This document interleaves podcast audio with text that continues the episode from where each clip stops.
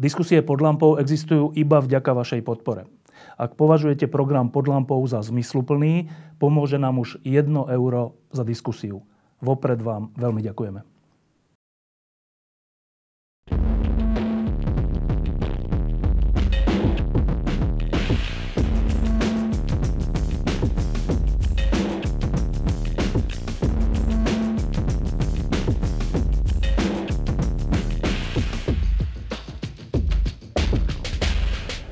Možno zhruba pred rokom sme tu mali eh, pod lampou človeka, ktorý hovoril o tom, ako by mala vyzerať Európska únia eh, po tom, čo má veľké problémy, po tom, čo vznikol eh, prúd populizmu, po tom, čo sa objavil Brexit.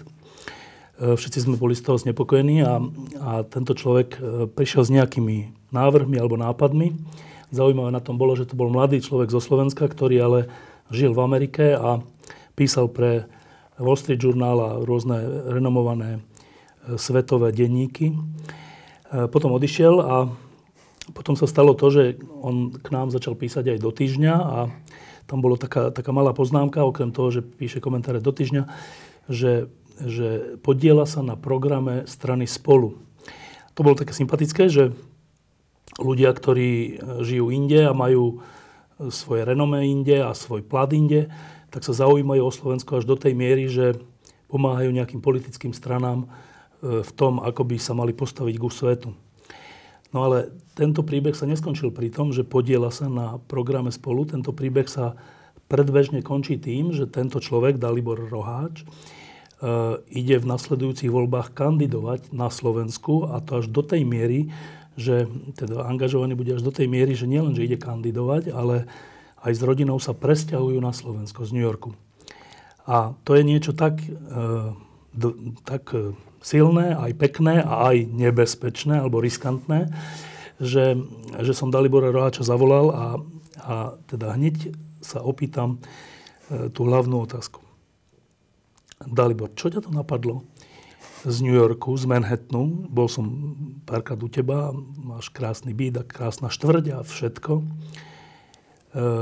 sa presťahovať z dôležitej inštitúcie, kde máš vynikajúcu prácu a vynikajúcich kolegov a, a tak, sa presťahovať sem do Bratislavy, niekde na Miletičku alebo kam. Tak, tak. E, s nádejou, že tu niečo zmeníš. E, čo ťa to napadlo? Ono to nebolo nejaké prudké alebo náhle rozhodnutie. My sme s manželkou veľmi dlho premýšľali nad tým, či a kedy sa vrátiť. Máme tu veľmi silné väzby obidve, máme tu kamarátov. Ja som veľmi dlho sa snažil byť nejakým spôsobom prítomný v tej verejnej diskusii a ten stĺpček pre týždeň som nezačal písať pred rokom, ten píšem snáď už od roku 2012 a dokonca to účinkovanie v Lampe bolo nie pred rokom, ale pred troma rokmi, v roku 2016. Rýchlo ide čas, no? Takže, takže, takže ja nejakú časť tých svojich snách sa snažím orientovať týmto smerom. Stranu spolu som fakticky spolu zakladal, dá sa povedať, že, že, že prvý taký programový dokument, ktorý sme vyprodukovali, bol, bol taký krátky pamfletík, esej s Vladom Bilčíkom a Mirom Beblavým o úspešnom Slovensku v neistom svete v roku 2017. Odtedy som bol súčasťou toho. A či, čiže, čiže my sme tak pokukávali po Slovensku dlhšiu dobu. Ale, ale ten hybný moment, prišiel asi z dvoch zdrojov. Ten, ten prvý je taký osobný, že sa nám pred mesiacom a pol narodil syn. Boli sme radi, keby žil na Slovensku, keby bol pri starých rodičoch svojich, keby proste vyrastal v slovenskom prostredí.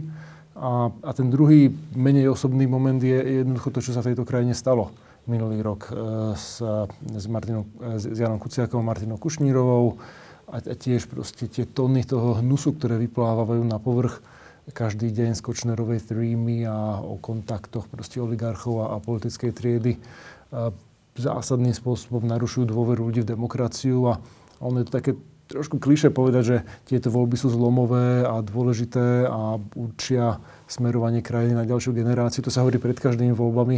A si myslím, že v tomto prípade to tak je. Že jednoducho tieto voľby budú tak dôležité, ako boli voľby v roku 1998 a, a že jednoducho by sme si vyčítali keby sme pri tom neboli. No, my sme tu mali nedávno Tomáša Valaška, ktorý z podobne lukratívnej pozície, myslím v Bruseli, prišiel na Slovensko z podobných dôvodov. E, on teda do strany za ľudí, ty do strany spolu. E, ale on nespomenul to, čo si ty spomenul, to ma, preto ma to zaujíma, že vám sa teraz narodilo dieťa a prvé dieťa a si povedal, že chcete s manželkou, že aby vyrastalo v slovenskom prostredí. Že to je také napríklad, že prečo a v čom by bolo horšie, keby vyrastalo v americkom prostredí? No, máme kultúrne väzby k tejto krajine a vyrastali sme tu, máme tu kamarátov, rodinu, cítime sa tu doma a boli sme veľmi spokojní, či už v Spojených štátoch, tak vo Veľkej Británii, či krátko vo Francúzsku, kde sme žili, ale jednoducho sme nikdy nezabudli, že, že, že kto sme, odkiaľ sme a a jednoducho tú väzbu e, na to Slovensko máme proste silnú a nechceme sa jej vzdať. Lebo um, slovenské prostredie, na rozdiel od amerického, kde si bol väčšinu času v posledných rokoch, uh, slovenské prostredie nemá len také, že pozitívne stránky, ono má aj také stránky, nielen tie politické, ale aj také, že úspešným sa tu dosť závidí na rozdiel, na rozdiel od Ameriky a všelijaké také veci. Um, napriek tomu?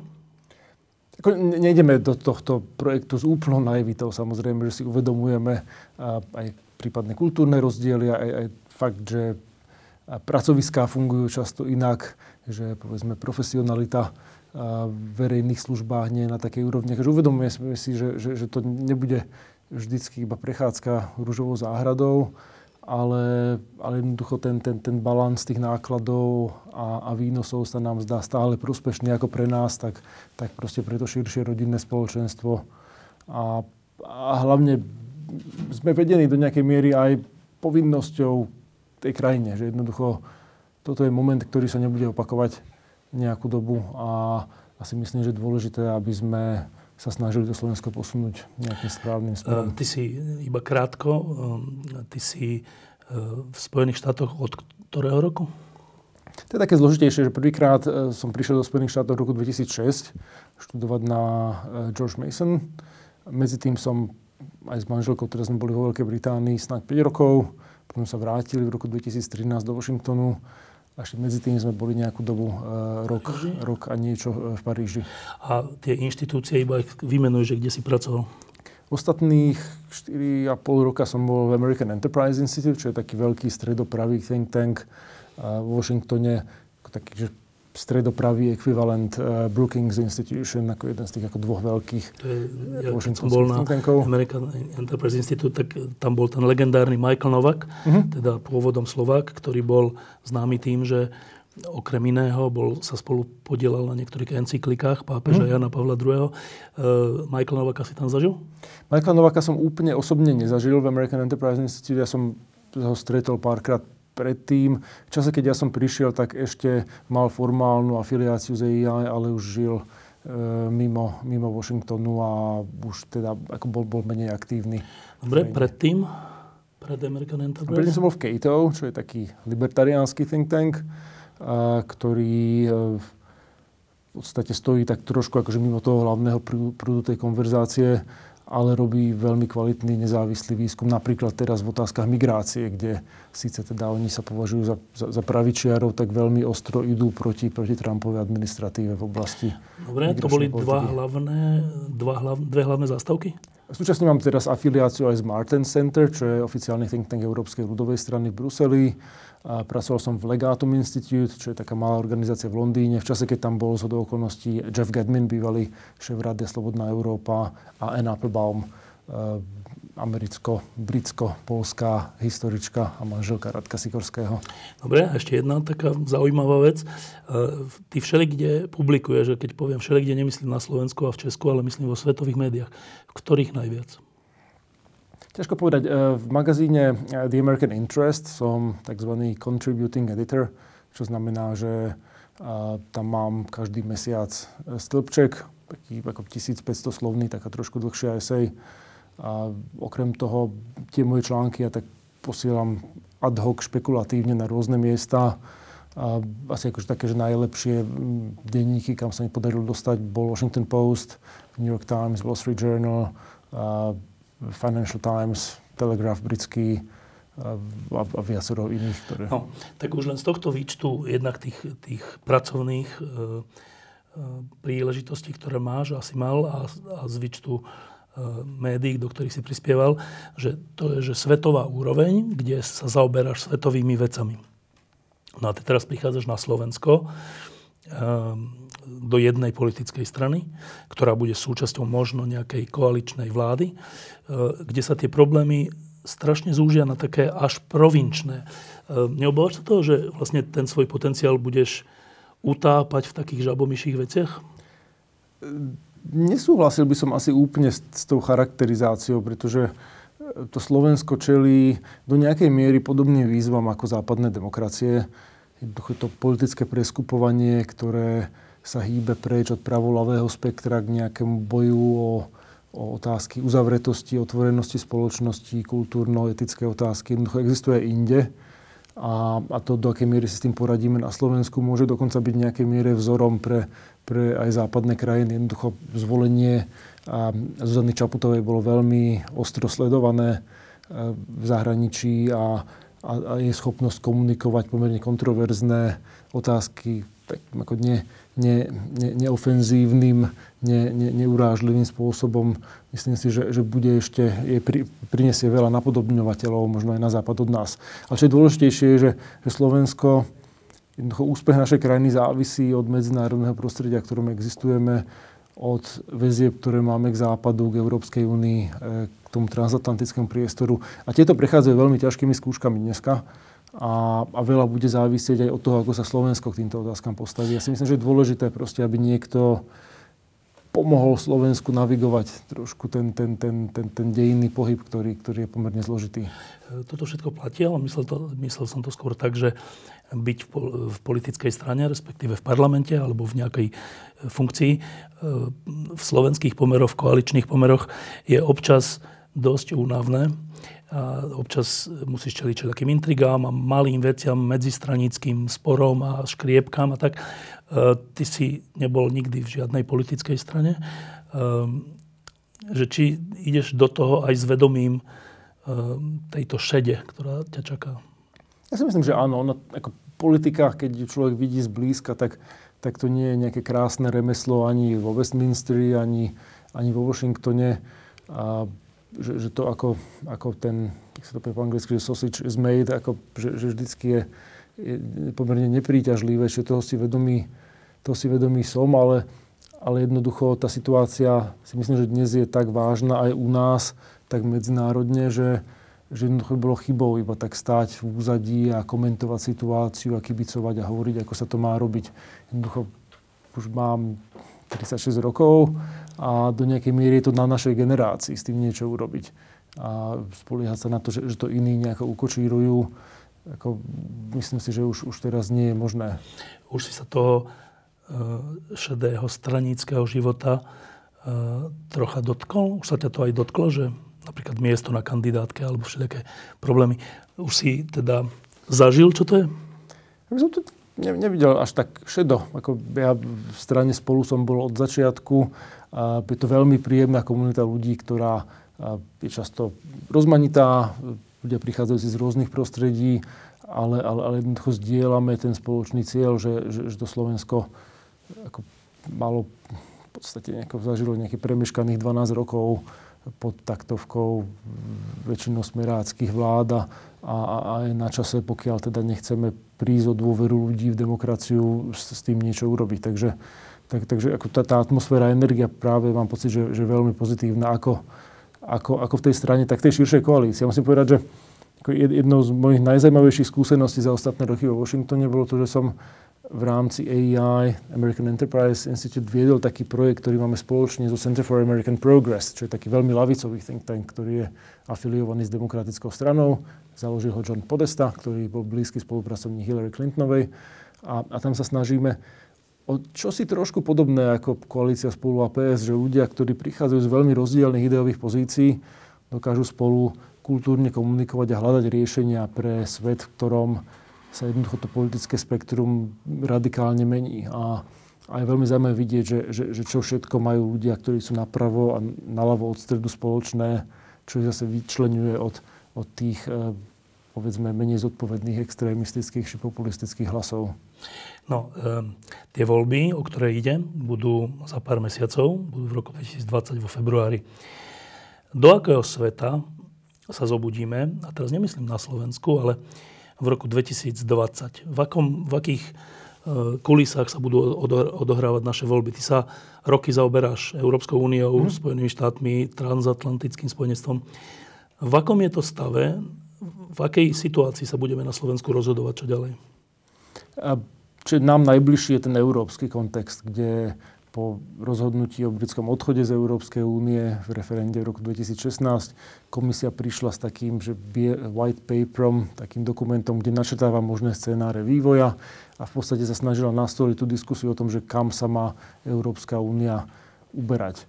Však teraz je 3 roky, 3 roky neskôr a jednoducho prevládla skôr taká letargia a absencia ideí, že jediný, kto nejakú víziu a nejaké návrhy má a ponúka je Emmanuel Macron z Berlína proste sa, sa ozýva väčšinou iba mlčanie. A, a je dôležité jednoducho tento typ diskusie v Európskej únii mať, pretože sa bojím, že do nejakej miery nie sme o nič lepšie pripravení na prichádzajúce krízy, než sme boli pripravení na krízu v eurozóne v roku 2009-2010 či, či, či, či utečeneckú krízu roku 2015. Čiže to je jedna strana problému, taká tá európska letargia a, a to dúfanie, že, že tie problémy sa nám nejakým spôsobom vyhnú. A ešte snáď vážnejší rozmer tohto je a, tá otázka transatlantických vzťahov, že od, od proste konca druhej svetovej vojny sa Európa spoliehala na bezpečnostné záruky Spojených štátov a, a, a vyvstávajú otázniky možno nie nad tou alianciou a, a, a existenciou proste týchto záruk ako takých, ale, ale nad základnými parametrami. A tam ten Trump nie je príčinou, ten Trump je symptómom, si myslím, hĺbšej americkej debaty o, o tom, že akú úlohu majú hrať Spojené štáty vo svete, a čo sa od nich očakáva, čo môžu očakávať naspäť. A, a jednoducho nevyhneme sa skôr či neskôr diskusii o tom, ako má tá aliancia vyzerať. E, pretože Európa sa zmenila od konca druhej svetovej vojny. E, nečelíme nemeckému problému, nie sme že rozbombardovaní na padrť a nečelíme sovietskej hrozbe do takej istej miery. A súčasne sa posunulo ťažisko svetovej ekonomiky preč od Európy. Američania asi sa oveľa viac nepokojujú tým, čo sa deje v Ázii, nástupom Číny. A, a to nič z toho neznamená, že, že, tie transatlantické vzťahy stratili na hodnote, ale jednoducho budú musieť fungovať trošku inak. A, a to, čo Trump tak veľmi často súrovo a hrubo otvárať tieto otázky, že nezmiznú ani keď Trump prehrá prezidentské voľby a budeme musieť podľa mňa sa im postaviť čelom. No, spomenul si Macrona, ktorý bol nádejou najmä európskej lavice. Um, teraz má také vyhlásenia, o mhm. ktorých mi rôzni ľudia, ktorí sa zaoberajú aj zahraničnou politikou, hovoria, že to sú dosť vedľa vyhlásenia, alebo dosť nebezpečné vyhlásenia v zmysle roz, rozvoľňovania transatlantických štruktúr. To znamená, že ako keby, že však majme teda európsku obranu e, a tí priatelia mi hovoria, že no ale kto to zaplatí? Veď t- tie peniaze, ktoré to stojí, sú stále vo veľkej miere na Američanoch mm. a ono, ono sa to má nejako vyrovnať. Je správne, že aj Američania tlačia na to, aby my, Európania, sme E, platili trocha viac na svoju obranu, ale že úplne sa od toho odstrihnúť by bolo samovražedné podľa ano. E, mojich priateľov. E, sú tieto Macronové vyjadrenia zodpovedné? To je veľmi zaujímavá otázka. Ja, ja som to jeho interviu s týženníkom The Economist prečítal niekoľkokrát. Je tam veľa zaujímavého materiálu. On trošku Macron v istých smeroch pripomína Obámu v tom, že, že on tak ako urobí, že, že krok späť a pozrie sa na ten svet keby takého odstupu, ako keby bol analytik, ako keby pracoval proste pre think tank a nebol by aktívny prezident, aktívny proste spoluvytvárateľ tých, tých, tých, tých, tých udalostí. To je taký prvý ako zaujímavý moment.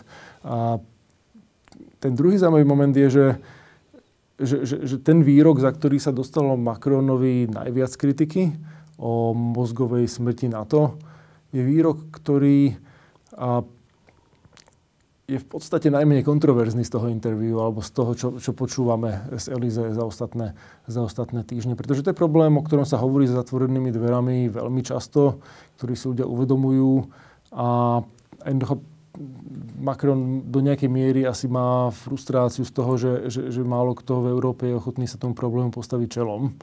A to, ako to povedal, je samozrejme nešťastné, pretože sila aliancie spočíva aj v tej kredibilite, v tých vzdielaných očakávaniach a, a jednoducho sú veci, ktoré asi, sa, asi patria za zatvorené dvere skôr než, skôr než na, na, na, na, na verejný pranier, tak povediac. Čo, mal, čo mňa osobne znepokojuje viac, sú, je, ten, ten širší etos, ktorom, ktorom on túto konverzáciu má. Že, že, že dobre, že Európa, Európania sa musia postaviť na vlastné nohy do nejakej miery. To podľa nie je až tak kontroverzné. A kontroverzné je, že on sa v podstate snaží o keby redefinovanie tých hlavných strategických záujmov Európy spôsobom, aký zrejme vyhovuje Parížu viac než iným krajinám. Jednoducho pre, pre Francúzsko nie je Rusko bezprostrednou hrozbou, pre východnú Európu je. A to bolo aj v tom rozhovore pre, pre The Economist, ale bol to aj v nedávnom Macronom prejave eh, k francúzským kariérnym diplomatom, kedy hovoril, že Francúzsko má záujem na normalizácii vzťahov s Ruskom a, a, a proste takéto požmurkávanie po, po Vladimírovi Putinovi tam je, tam je veľmi, veľmi zjavné a, a sa, tam sa bojím, že tam francúzsky prezident zopakuje chyby viacerých amerických prezidentov, ktorí sa snažili o akýsi reset s Ruskom. Že problém s Ruskom nie je, že je to veľká krajina, ktorá má svoje záujmy, ale problém s Ruskom je proste charakter toho režimu. A, a ten je stále ten istý a, a, a tak by sme mali k nemu aj pristupovať a tá, tá, tá, tá snaha o nejaký že osobný vzťah s Putinom a na, nastolenie atmosféry dôvery jednoducho nikdy nebude fungovať. Jedným zo základných e, článkov, alebo to, na čom NATO stojí a na čom stojí v skutočnosti naša bezpečnosť a to, že Slovensko nebude čeliť ďalšej invázii ako v 68. je článok 5, mm. ktorý hovorí o tom, že e, keď je nejaký člen členská štát, členský štát NATO napadnutý, tak sa to považuje za napadnutie všetkých a a všetci sú povinní alebo sú ochotní e, tomu napadnutému pomôcť. E, začul som, že aj toto Macron spochybnil, teda článok 5. Áno, spýtali sa ho na to, že či teda má dôveru v ten článok 5. Ako nech, nechcem reprodukovať to interviu, ale, ale v podstate on tak akože pokričil ramenami, že, že nevie. Čo, čo bol teda výrok, ktorý veľmi pochopiteľne zdvihol, zdvihol obočie. Um, ale akože otázka je, že napríklad tom po Balti, aby sme vedeli dôveryhodným spôsobom odstrašiť prípadnú ruskú agresiu, tak jednoducho potrebujeme oveľa väčšie vojenské sily, než tam v súčasnosti sú. Jednoducho pri, pri tých súčasných kontingentoch a, a, a vďaka Bohu za zvýšenie americkej prítomnosti za ostatné roky, to treba povedať, že, že za prezidenta Trumpa došlo k posilneniu americkej prítomnosti aj, aj tých rotácií NATO v Polsku a v Pobalti, tak, tak im toto stále nie je dostatočné na to, aby, sa, aby, aby sme dokázali proste vojensky zabrániť prípadnej, prípadnej ruskej invázii. Keby, keby Keď to zjednoduším, tak tie rozhovory o Macroni viedli, ktoré som viedol, viedli k takémuto nejakému záveru, že pre neho po tom, čo Veľká Británia odchádza z Európskej únie, je záujmom, aby Francúzsko bolo čo najdôležitejšie a ono by, bude čo najdôležitejšie v jeho očiach vtedy, keď bude trocha kašľať na východnú Európu alebo na nás, ktorí sme tu, e, a viac sa dohodne s Ruskom. Čo, keď som toto počul, tak som si hovoril, no tak to je, ak, ak, ak, to, ak to má takto v hlave, tak je to, že mníchovská zrada alebo niečo také. No, e, vyplývalo niečo takéto z toho rozhovoru? Ja by som to asi zasadil do takého trošku iného rámca. Um, si myslím, že, že taký ten meta odkaz toho interviu, aj, aj vlastne širších vecí, čo, čo Macron hovorí, je ten, že, uh, že jednoducho ten triumfalizmus 90. rokov, taký ten Fukuyamovský koniec dejín bol omylom, z toho vyplývajúca v podstate taká tá automatická snaha Európskej únie o, o vývoz samej seba do svojho okolia bola tiež omylom. To bol teda ďalšia vec, čo, čo, čo, čo Macron zastavil, bolo rozširovanie Európskej únie na Balkáne. A, a, a v tomto interviu hovorí, že, že, že európska civilizácia je stále v podstate univerzálnou, len musí byť skromnejšia v tom, akým spôsobom sa správa na vonok. A, a ten odkaz tej zaujímavý, že nie je až taký iný od toho, čo počujeme od niektorých populistov, že, že na to, aby sme zachránili západný liberalizmus, tak, tak musíme si tak trošku uzavrieť sami do seba. To je taký paradox, ktorý, ktorý v tom Macronovom myslení je. A akože o tých detailoch možno diskutovať, hej, že, že či, by Európska únia fungovala lepšie, keby sa ich, jej členmi stalo viac chudobných krajín z východu alebo nie. Ja si myslím, že zo slovenského záujmu samozrejme to rozširovanie je veľmi dôležité, pretože ono je, či chceme alebo nechceme, jediným naozaj účinným nástrojom, ktorý európska zahraničná politika v tom, v tom našom susedstve má. Takže, takže keď aj sa nechceme rozširovať, tak musíme vymyslieť niečo iné, čo budeme robiť. A to Macron žiaľ neponúka. To si iba naznačil, ale to je úplne dôležitá vec, že E, rozširovanie Európskej únie o Srbsko a tieto krajiny, ktoré prešli hroznou vojnou a hrozným aj vyvražďovaním vzájomným. E, Macron vlastne je ten, kto to zastavil e, a to vyvolalo v mnohých ľuďoch, nielen na Balkáne, ale aj inde veľké sklamanie, lebo keď keď, veď na Slovensku sme to zažili, keby sme nemali tú perspektívu, že sa hm. môžeme dostať do Európskej únie a do NATO, tak oveľa ťažšie by sa nám vyhrávalo nad Mečiarom v konečnom dôsledku. Viem si predstaviť, že čo to, čo to robí v Srbsku teraz v tejto chvíli. Ehm, čiže aj toto, ak je aj toto súčasťou Macronovej politiky, tak potom tie nádeje, ktoré, ktoré boli do neho vkladané veľkou časťou Európy, ehm, nie sú všetky preč. Neviem, či sú všetky preč, ale, ale jednoducho to, ako on tú konverzáciu mení v tom, že, že pokiaľ človek má takú ako nekritickú predstavu o Macronovi ako záchrancovi mm. takéhoto Fukuyamovského liberalizmu a otvorenej spoločnosti, tak, tak on je taký akože záchranca plný rôznych paradoxov. Že, že v podstate tak ako Trump hovorí, že nie je zamestnaním Ameriky zachraňovať celý svet, tak, tak Macron hovorí, že nie je v zásade jobom Európskej únie snažiť sa spasiť svoje, svoje, svoje bezprostredné bezprostredné susedstvo. Čiže, čiže tam akože tá tonalita je veľmi iná, ale, ale, ale, ale časť toho odkazu eh, je, je tá istá. A viem si predstaviť, že prečo to rezonuje, povedzme, vo francúzskej spoločnosti. Keď sa ľudia pozerajú na Polsko a Maďarsko dnes, alebo možno aj na Slovensko, tak, tak mnohí ľudia, to nie je úplne šokujúca, šokujú, šokujúci názor, povedzme v Paríži alebo v Bruseli, že, že možno to rozširovanie bola chyba. Že možno Európska únia mohla byť dnes ďalej, mohla prejsť reformami, ktoré jednoducho neboli možné po vstupe tých východoeurópskych krajín. Čiže taký reflex to rozširovanie zastaviť a, a, a, a konsolidovať to čo, už, to, čo už teraz existuje. To je niečo, čo nám sa na Slovensku samozrejme páčiť nemusí, ani, ani nemôže, pretože my sme na tej východnej periférii. Je v našom záujme Slovenskom, aby povedzme Ukrajina bola úspešnou krajinou, aby, aby východné Slovensko nebolo hranicou civilizovaného sveta dlhodobo, ale, ale to ako ten, ten, tá, tá, ten obrázok vyzerá trošku inak, keď sa človek pozera z Paríža. Ehm, keď, keď sa rozhodovalo v referende o Brexite, tak ehm, jeden môj známy, bývalý viceguvernér Českej národnej banky, Mojmír Hampl, mi hovoril, že to bude strašná škoda, keď odíde Veľká Británia. Ehm, a on to teda odôvodňoval tým, že on chodil na všelijaké stretnutia a všelijaké rokovania väčšinou ekonomického charakteru a že v zásade to vždy bolo tak, že zdravý rozum tam reprezentovala Veľká Británia a úplne vyvažovala všelijaké výstrelky, najmä Francúzov a ďalších. A, že, a on hovoril, že to bude v tomto zmysle veľká škoda, že, že trocha viac zdravého rozumu e, sme mohli mať, keby Veľká Británia zostala. E, toto, čo počúvam, e, ako keby tomu ako keby to súhlasilo s tým. Teda z tvojho hľadiska ten odchod Veľkej Británie bude znamenať posilnenie takýchto napríklad francúzských názorov? To je zaujímavá otázka. Ja si myslím, že v tých, ako, čo sa týka napríklad hospodárskej politiky, tak do nejakej miery pravda je. E, s tou výnimkou, že Británia nebola členskou krajinou eurozóny a tým pádom e, nemala nejaký dosah na, na tie naozaj najzásadnejšie zlomové debaty, ktoré či už boli, alebo ešte len, ešte len prídu. E, čo sa týka politiky spoločného trhu, tak, tak tam to samozrejme pravda je a keď sa človek baví s ľuďmi povedzme z nordických krajín alebo z Holandska, tak, tak, tak veľmi a nervózne zvažujú svoje ďalšie možnosti, že ako proste vytvárať koalície v tom, aby povedzme zabránili nejakým tým najhorším, najhorším francúzským alebo, alebo teda stredomorským excesom, čo sa týka povedzme regulácie.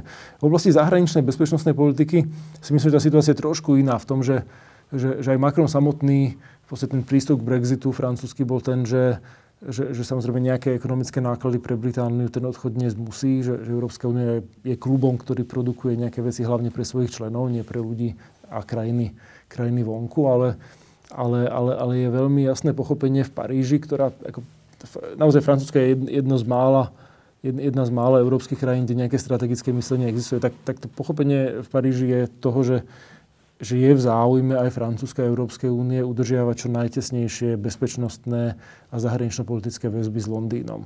Tak ako veľmi často sa hovorilo v médiách o tom, že ako tvrdo Francúzi vyjednávajú, z, alebo Michel Barnier vyjednáva s Britmi ohľadom Brexitu, tak súbežne s tým práve bilaterálne kontakty v oblasti bezpečnosti a, a obrany sa, sa, sa veľmi, veľmi zrýchlili a zintenzívnili.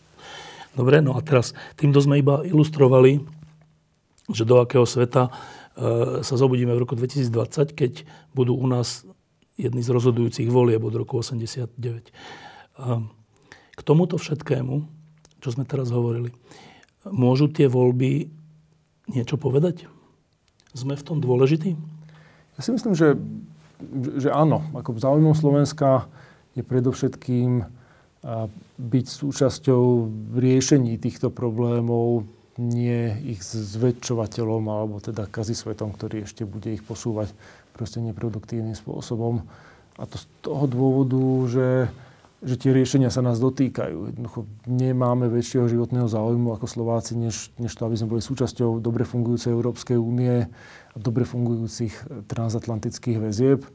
A, a, a jednoducho tam povedzme ako krajina, ktorá vzhľadom k tomu nedávnemu rozširovaniu NATO má, má proste intenzívnejšie, čerstvejšie väzby povedzme na Spojené štáty ako, ako niektoré západoeurópske krajiny, tak môžeme proste sa snažiť pomáhať, posúvať ten, ten, ten dialog s Washingtonom správnym smerom a, a, a, a, alebo nie, podľa toho, ako tie voľby, ako tie voľby dopadnú. A, a, a tiež jednoducho ako stojíme ako krajina pred voľbou, že, že či chceme skutočne byť konštruktívnou súčasťou západného sveta alebo, alebo pokračovať takomto súčasnom vajataní, kedy ministerstvo zahraničia hovorí jednu vec a potom sa ponecháva voľné pole pôsobnosti koaličným politikom, aby, aby poškulovali po, po východných diktátoroch. A, a to jednoducho má, má dôsledky aj na našu dôveryhodnosť a, a v istom bude aj na ochotu iných krajín nám pomáhať, keby, keby, keby to bolo treba. Ehm, zaujímavá vec je táto. E, ty si mladý človek zo Slovenska, ktorý odišiel na štúdium a potom aj pracovne do Spojených štátov a e, v tejto chvíli si človek, ktorý môže napísať niečo do New York Times, Wall Street Journal, Financial Times, do týchto svetových e, médií, o ktorých na Slovensku čas ľudí si myslí, že to sú také propagandistické, alebo teda, že sú to médiá v rukách nejakých ľudí, ktorí nimi riadia svet. No tak ty si dôkazom toho, že to je úplne naopak, že proste ty si prišiel zo Slovenska ako neznámy človek a tým, ako si tie veci formuloval a čo o tom vieš, e, tak ti to proste uverejňujú. Čo je dôkazom toho, že aj neznámy človek zo Slovenska sa môže stať známym človekom pre celosvetové médiá. A teraz sa pýtam, že e, platí to aj ešte ďalej, že predstavme si, že tie voľby dopadnú dobre a to znamená, že ty Dalibor Rohač, už nebudeš písať do Wall Street Journal, ale budeš mať nejakú pozíciu, predpokladám, v oblasti zahraničnej politiky alebo niečoho takého, predpokladám, že to je tvoja ambícia.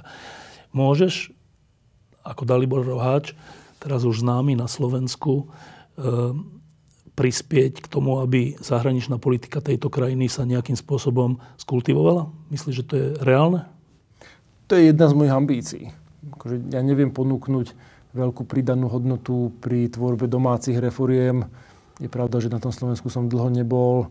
Neviem úplne intimne, ako fungujú dôležité rezorty, ktoré ovplyvňujú dennodenný život ľudí, či už ide o zdravotníctvo, alebo školstvo, alebo financie. Neviem z rukáva vytiahnuť proste reformy, reformy domácich politik, aj keď časť môjho akoby akademického backgroundu je, je v spoločenských vedách a v ekonómii.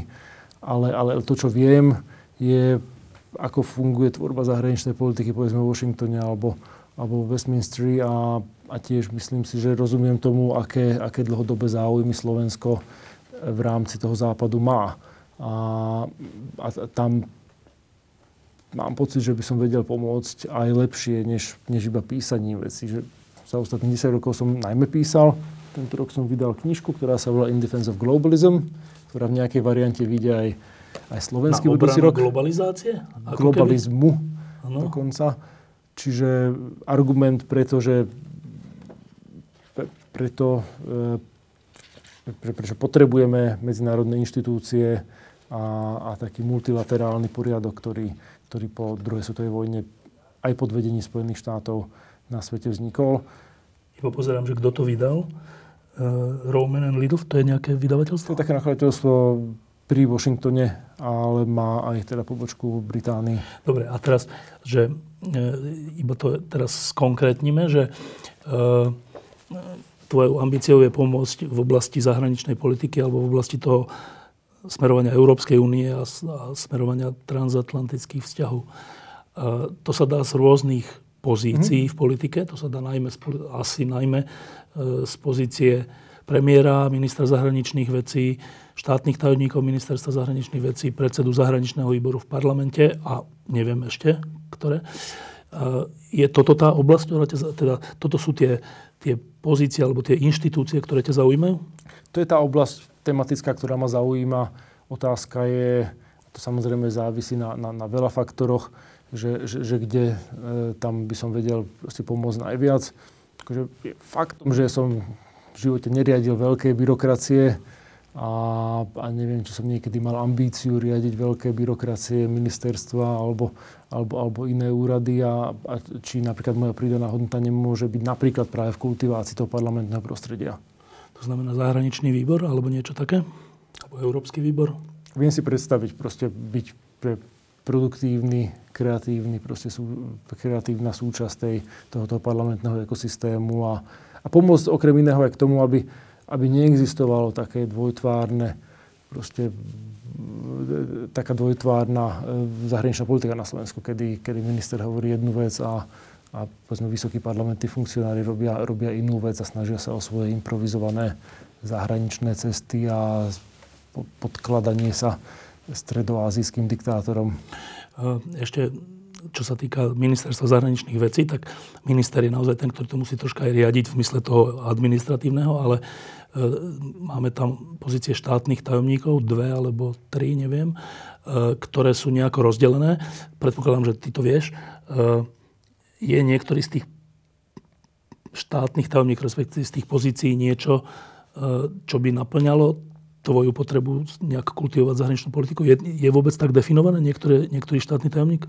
Neviem, či rozmýšľam nad tými konkrétnymi funkciami. Ja, ja skôr rozmýšľam nad tým, že, čo by som vedel urobiť užitočné a tam mimo toho parlamentného prostredia jedna vec, ktorá sa mi javí ako veľmi užitočná v najbližších štyroch rokoch je, je pomôcť jednoducho pretaviť tie debaty, ktoré existujú aj v Spojených štátoch aj v Európe do, do zmien vo fungovaní medzinárodných organizácií. Je našim záujmom ako Slovenska, ale ako Európskej únie, aby Spojené štáty ostali zaangažované či už v NATO, tak aj v desiatkách rôznych iných medzinárodných inštitúcií, od Svetovej obchodnej organizácie cez OECD a, a, a, a tak ďalej. A aby v týchto, niektorých z týchto organizácií nezískavali výhodu proti západným demokraciám mocnosti ako Čína a Rusko.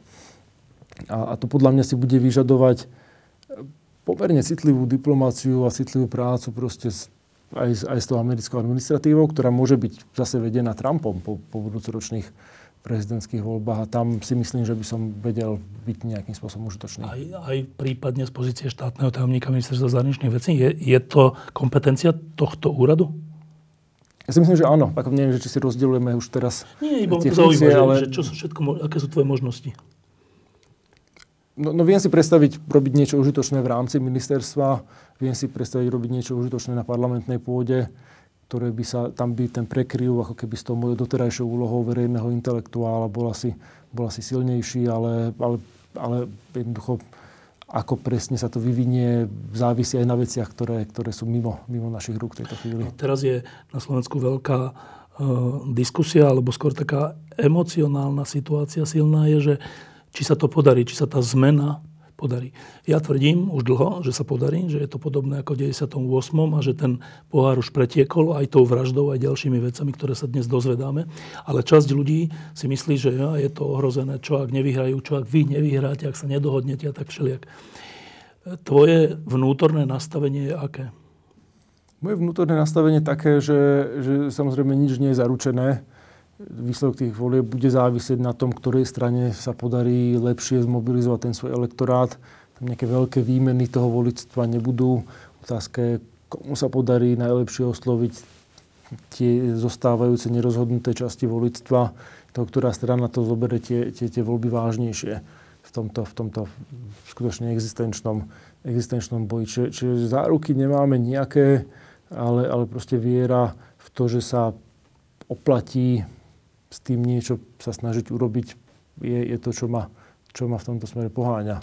Preto sa pýtam, lebo teraz iba hypoteticky, ja si myslím, že to tak nebude. Ja si myslím, že sa tie voľby vyhrajú a že to dobre dopadne, ale keby náhodou nie, ty už ale budeš presťahovaný na Slovensku.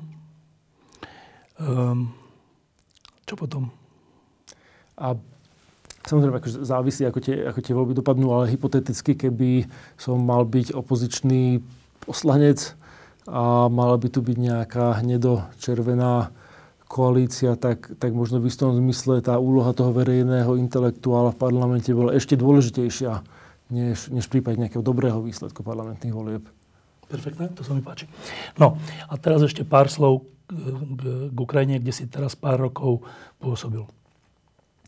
Tak my tu sledujeme, eh, keď si človek zapne CNN alebo rôzne americké stanice, tak sledujeme furt len, že za Trumpa proti Trumpovi odvolávanie, impeachment nie, áno a furt dokola.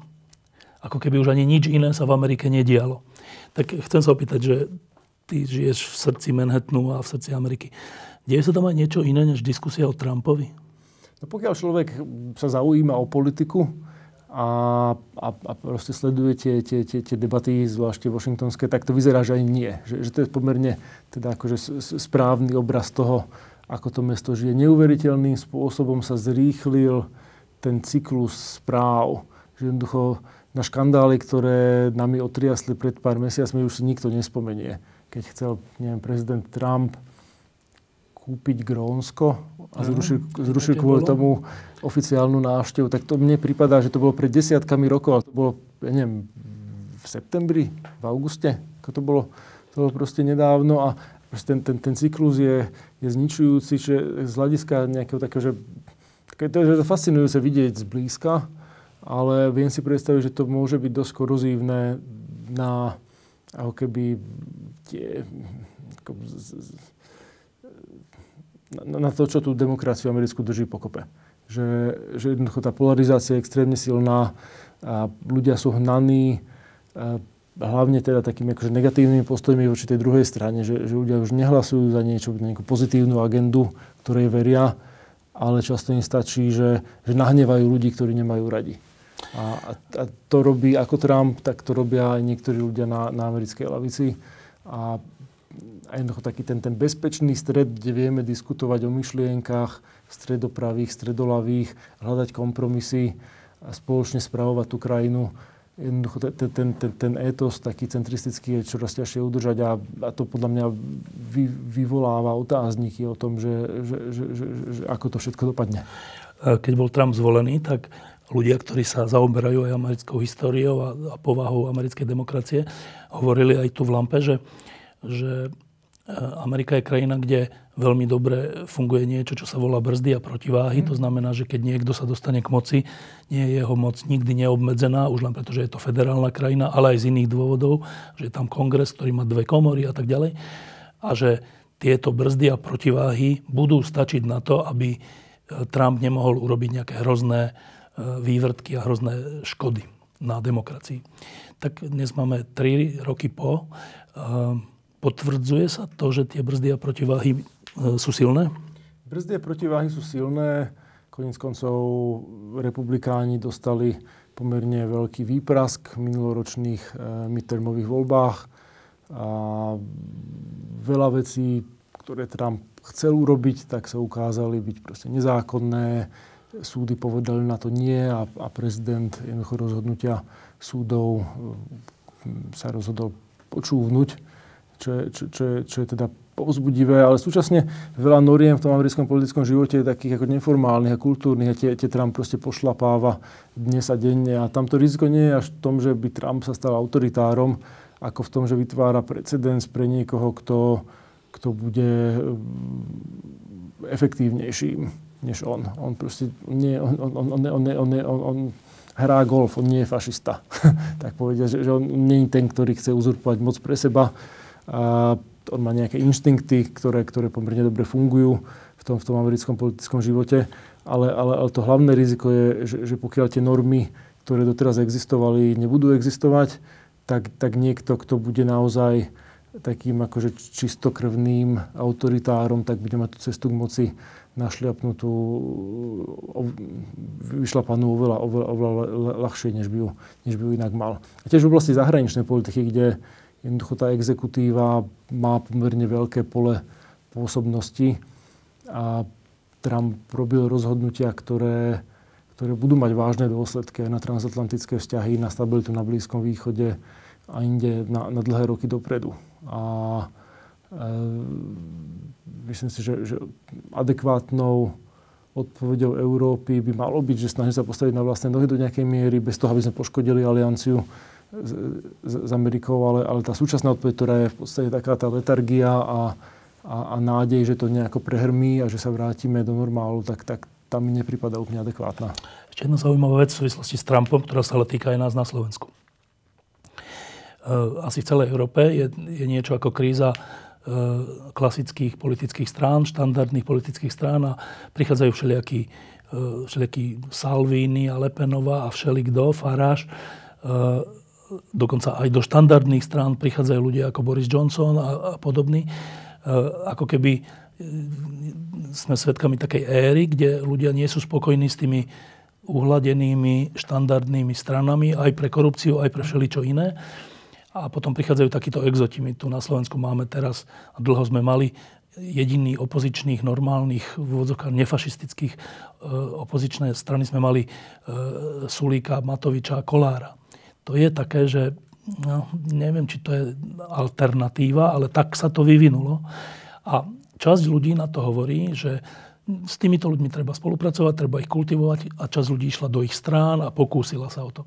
A hovorím to preto, že keď sme boli e, nedávno v New Yorku spolu, tak si ma e, zavolal na, jednu, na jedno stretnutie takýchto pravicových alebo konzervatívnych intelektuálov, kde kde viacerí hovorili, a to boli veľmi inteligentní ľudia, hovorili, že za Clintonovcov a za Clintonovej a za Obamu sa, prišl, sa, sa niečom sa to prehnalo a že to, že prišiel Trump je síce smutné, ale v niečom je to aj zdravé, lebo sa také tie najväčšie ex, excesy vrátia späť a títo ľudia teda preto Trumpa nejakým spôsobom podporujú v snahe ho kultivovať.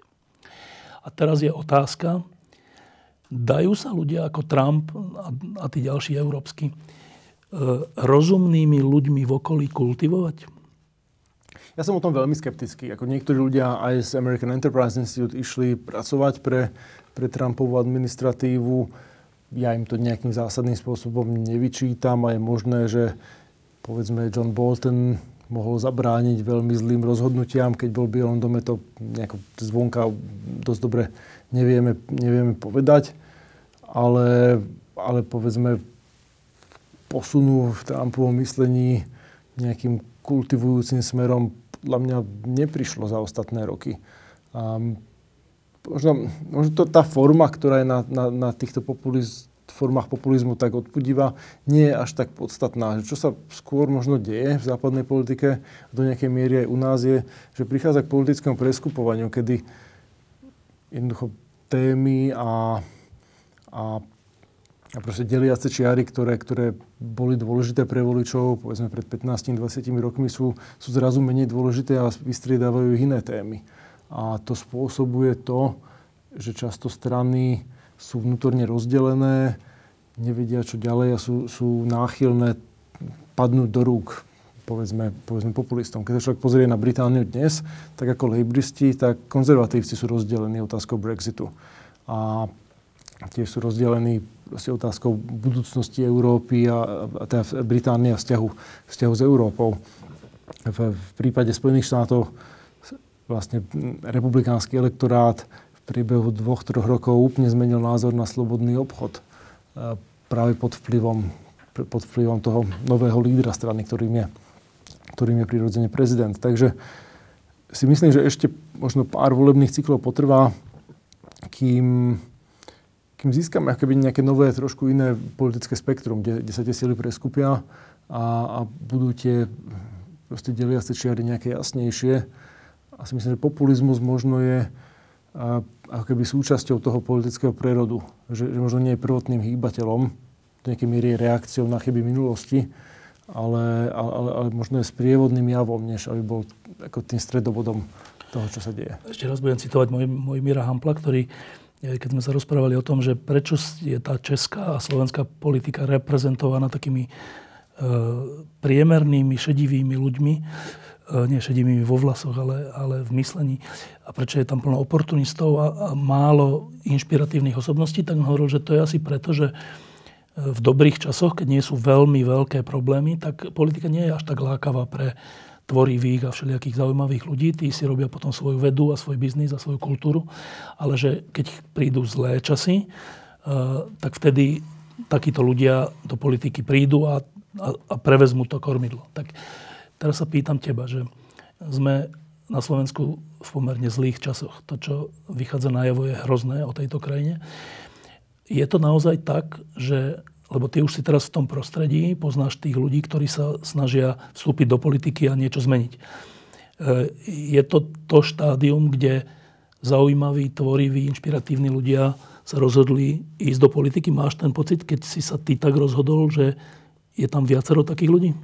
Áno, a to je pravda aj o mojich kolegoch spolu a v progresívnom Slovensku, ale aj konec koncov o ľuďoch, ktorí, ktorí vstupujú, angažujú sa v iných stranách. Takže to je niečo, čo mi dáva naozaj nádej že, že síce tie prichádzajúce voľby sú zlomové a nemusia dopadnúť dobre, ale, ale, ale tiež si to dostatok ľudí uvedomuje a, a je ochotných do toho boja vstúpiť a myslím si, že, že teraz je najvyšší čas tak urobiť.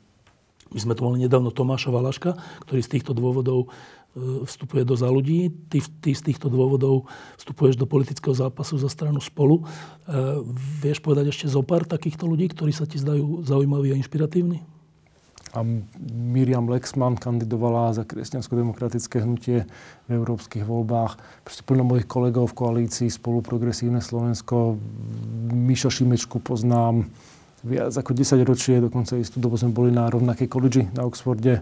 A to sú ľudia, ktorí primárne možno by aj nevideli svoj život v politike, ale boli do nej pritiahnutí neviem, či iba okolnostiami, ale samozrejme vlastnými rozhodnutiami, ale, ale proste čelili podobnému rozhodovaciemu problému ako ja. Že človek môže o verejných otázkach písať, môže o nich prednášať na univerzite, môže robiť rôzne druhy veci, ale v istom bode keď situácia je taká, aká je dnes, tak, tak, tak má skoro až povinnosť e, začať s nimi niečo robiť ako prostredníctvom, prostredníctvom verejnej politiky a politického zápasu.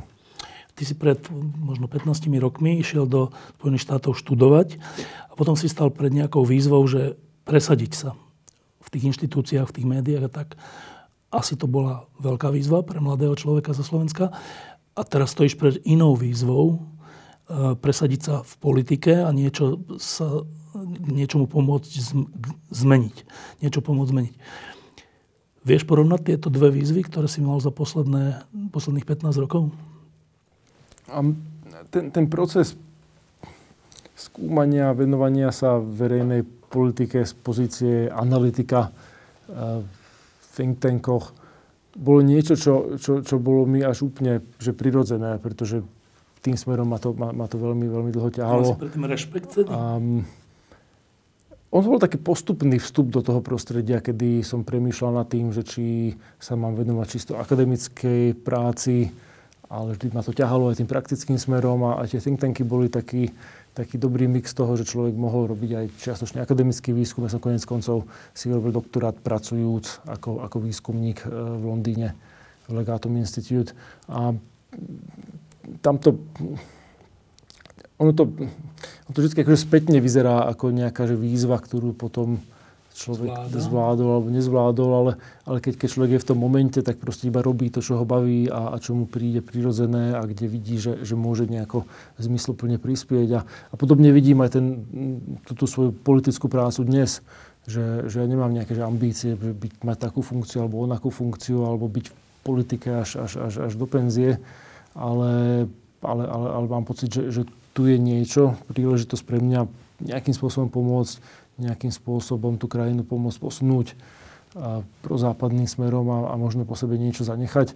A či budem v slovenskej politike rok, alebo 5 rokov, alebo 20 rokov, jednoducho v tejto chvíli neviem povedať. Úplne na záver. Je to fakt, že za chvíľu, teraz je už druhá polovica novembra, čiže to sú vlastne 2-3 mesiace, ešte budú Vianoce a Nový rok. Ehm, je to za chvíľu. Tak ehm, Povedz svoj tajný pocit. Um, ty veríš, že vyhráte? Ja verím, že vyhráme. Ako, neviem, či že PS spolu vyhrá, to by bolo ideálne samozrejme, keby tá naša koalícia vyhrala. Ale, ale, ale, ale, ale rozhodne verím a urobím všetko preto, aby a, tie síly, ktoré sú tak povedať na dobrej strane histórie, ak môžem toto obavovské heslo použiť, e, aby, aby mali v tom budúcom parlamente väčšinu, aby sa podarila zostaviť vláda, ktorá tie dlho neriešené problémy Slovenska začne riešiť a, a tiež, aby bolo jasné naše zahraničné politické smerovanie. Ale podarí sa to? A ja som pripravený pre to všetko urobiť a verím, že áno. Dalibor Roháč, ďakujem, že si prišiel. Ja a ešte takto osobne, že ja som vlastne bol u vás v New Yorku, keď sa ešte dieťa nenarodilo, mm. ale bolo to, že každú chvíľu, ne? To bolo, že za, za týždeň alebo tak. Čiže ty si dva mesiace otcom. Mm-hmm. Ako ti to zmenilo život? To tiež je taká že príliš čerstvá skúsenosť, než aby som vedel to nejako kvalifikovane zhodnotiť. Um, ono to človeku dáva taký ako zmysel perspektívy zase ďalšie, že ktorá niečo, čo ho presahuje a, a ako zodpovednosti za ten svet, ktorý, ktorý ide ako nad rámec toho, že čo je teraz mne príjemné dnes a tu. A snahy proste sa snažiť o to, aby svet, v ktorom bude vyrastať môj syn Egon, bol, bol, bol, bol trošku lepší. Spávaš? Spávam. Vo vedľajšej izbe? A na gauči, no. Mm, ale že, akože, je to dieťa, ktoré vás budí furt, alebo ani nie? On spáva v celkom takých dlhých e, intervaloch ale párkrát v noci treba keď nemu stať samozrejme. A mimochodom, že to rozhodnutie vrátiť sa na Slovensko, keď, keď sa vám to dieťa narodilo, nezaváhali ste, že však ale teraz by potrebovalo troška stability a nebudeme sa teraz stiahovať a radšej tu zostaňme? Nebola toto vere? Nie, akože on samozrejme nemôže sa presťahovať hneď kvôli očkovaniam, ale, ale nad tým sme dlho premýšľali. A ono to proste dáva zmysel aj osobne, aj rodinne, aj, aj, aj, aj proste z tých dôvodov, o ktorých sme sa bavili. Čiže dá sa povedať, že napriek tomu, že z Manhattanu na Miletičku, že prevláda pocit u vás doma radosti z tohto kroku? Áno. Myslím, že radosť je to správne slovo. A radosť aj, aj taký kus zodpovednosti samozrejme. Za, za, za to ako rodinné, ale aj za to, za to celospoločenské. Držím palce. Ďakujem. Diskusie pod lampou existujú iba vďaka vašej podpore. Ak považujete program pod lampou za zmysluplný, pomôže nám už 1 euro za diskusiu. Vopred vám veľmi ďakujem.